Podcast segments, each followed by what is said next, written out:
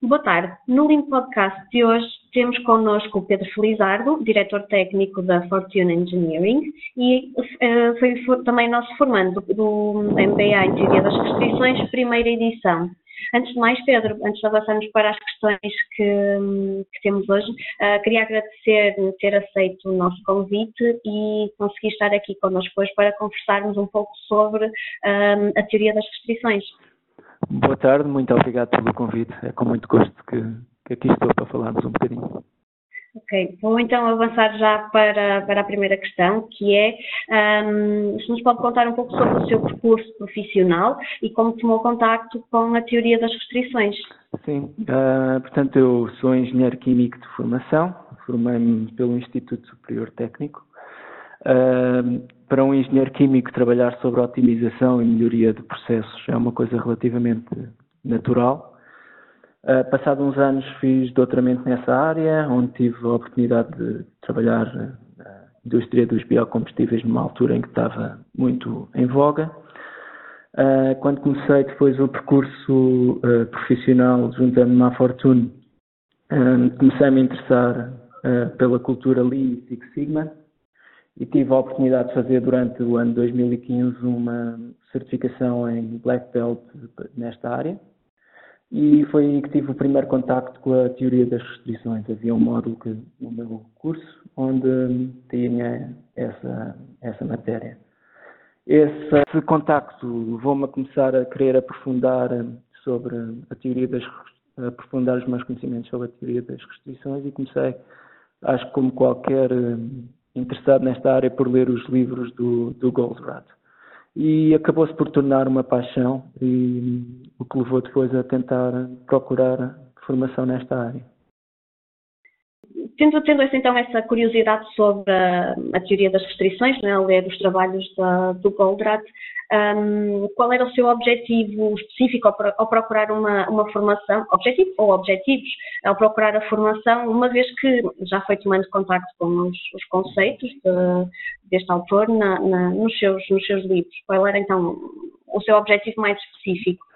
Bom, de facto, os livros trouxeram uma paixão por, por, esta, por, esta, por esta área, mas, no entanto, os conceitos nos livros são só apenas tocados de, de forma superficial e, portanto, eu senti aqui uma falta de profundidade suficiente para depois conseguir aplicar em prática todos aqueles conceitos que, que, que para mim me mostravam muito fascinantes. E foi um pouco isso que me levou a levar uma, à procura de uma formação mais estruturada para, para, para ajudar-me a organizar a minha informação dispersa que fui recolhendo durante a leitura desse livro claro, é sempre, é, é sempre importante. Um, e então, neste momento, depois de já ter concluído a, a formação, de já ter eh, a oportunidade para, para implementar um, estes conceitos e as ferramentas e as metodologias no, no, terreno, na sua opinião, claro, qual é a importância hum, da, da implementação desta metodologia no terreno? Bom, uh tornou-se quase uma, uma parte crítica do meu trabalho, porque como já trabalhava em Lean e Six Sigma, mais até em Six Sigma, um, eu sempre achei que, que, a abordagem Six Sigma, que tem enormes vantagens e enormes benefícios, faltava-lhe ali qualquer coisa. E, e, eu acho que a TalkTour trouxe um pouco isso, portanto, trouxe-me uma clarividência sobre o que é que eu precisava para melhorar o meu desempenho e para melhorar um pouco o desempenho da minha equipa. E um, uma das coisas que aprendi durante, durante o próprio curso é que um, tudo isto resume um bocado ao foco, não é? Uhum. Ou, ou, seja, ao criar foco sobre o que é que nós teremos que mudar ou como é que nós temos que melhorar uh, o nosso sistema um, de uma maneira sistemática, mas de uma maneira muito, muito objetiva e muito pragmática. Um, a importância desta metodologia na análise do sistema, em que deixamos de tentar melhorar tudo em todo o lado, para nos focarmos apenas no, no, no melhorar o que é crítico e, como se costuma dizer, encontrar os pontos de alavancagem para tornar os nossos processos uh, melhores, um, é, é, é, fundamental. Além disso, a TOC dá-nos algumas soluções padrão para alguns problemas clássicos espalhados por todas as indústrias e por todos os, os serviços, o que nos ajuda bastante. E quando isso não chega, as ferramentas para as situações mais complicadas, como os processos de pensamento, tornam, tornam, tornam-se muito, muito importantes.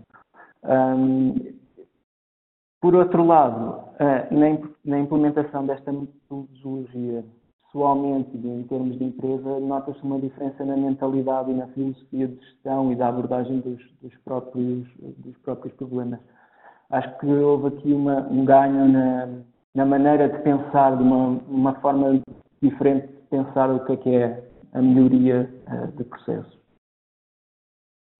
Pedro, permita-me acrescentar aqui então uma, uma questão, porque pelo que eu estou a uhum. entender, uh, já, já notou então o impacto na, na sua vida profissional uh, depois da, da realização do, do MBA, correto? Sim, completamente. Um, consegue mas consegue-me dar um exemplo específico vá, um, deste impacto, alguma, algo concreto para também, para quem nos, para quem nos está a ouvir, uh, consiga perceber melhor de que forma é que podemos ver este, este impacto, esta mudança no terreno? Bom, uh para mim, pessoalmente, através do feedback dos meus colegas, que foi impressionante, disseram que eu mudei uh, bastante durante esta transformação. Depois, o impacto na maneira de racionalizar, analisar problemas, criar soluções que no, dia a dia da empresa são necessárias. Porque quando nos geralmente os clientes trazem-nos problemas, não é? Trazem-nos a nós, como uma empresa de consultoria de engenharia. Um, criar soluções, não é? Uhum. Um, estas ferramentas têm sido utilizadas, eu diria, quase no dia a dia. Um, depois, um, exemplo muito prático e muito pragmático em desenvolvimento de software, uh, que também faz parte nossa, da nossa uh, oferta para um mercado onde nós estamos a trabalhar. Um, nós utilizamos muitas ferramentas da TOC mesmo para fazer o plano de projeto e as ferramentas de pensamento para ver como é que podemos ultrapassar os obstáculos e criar assim o plano de projeto.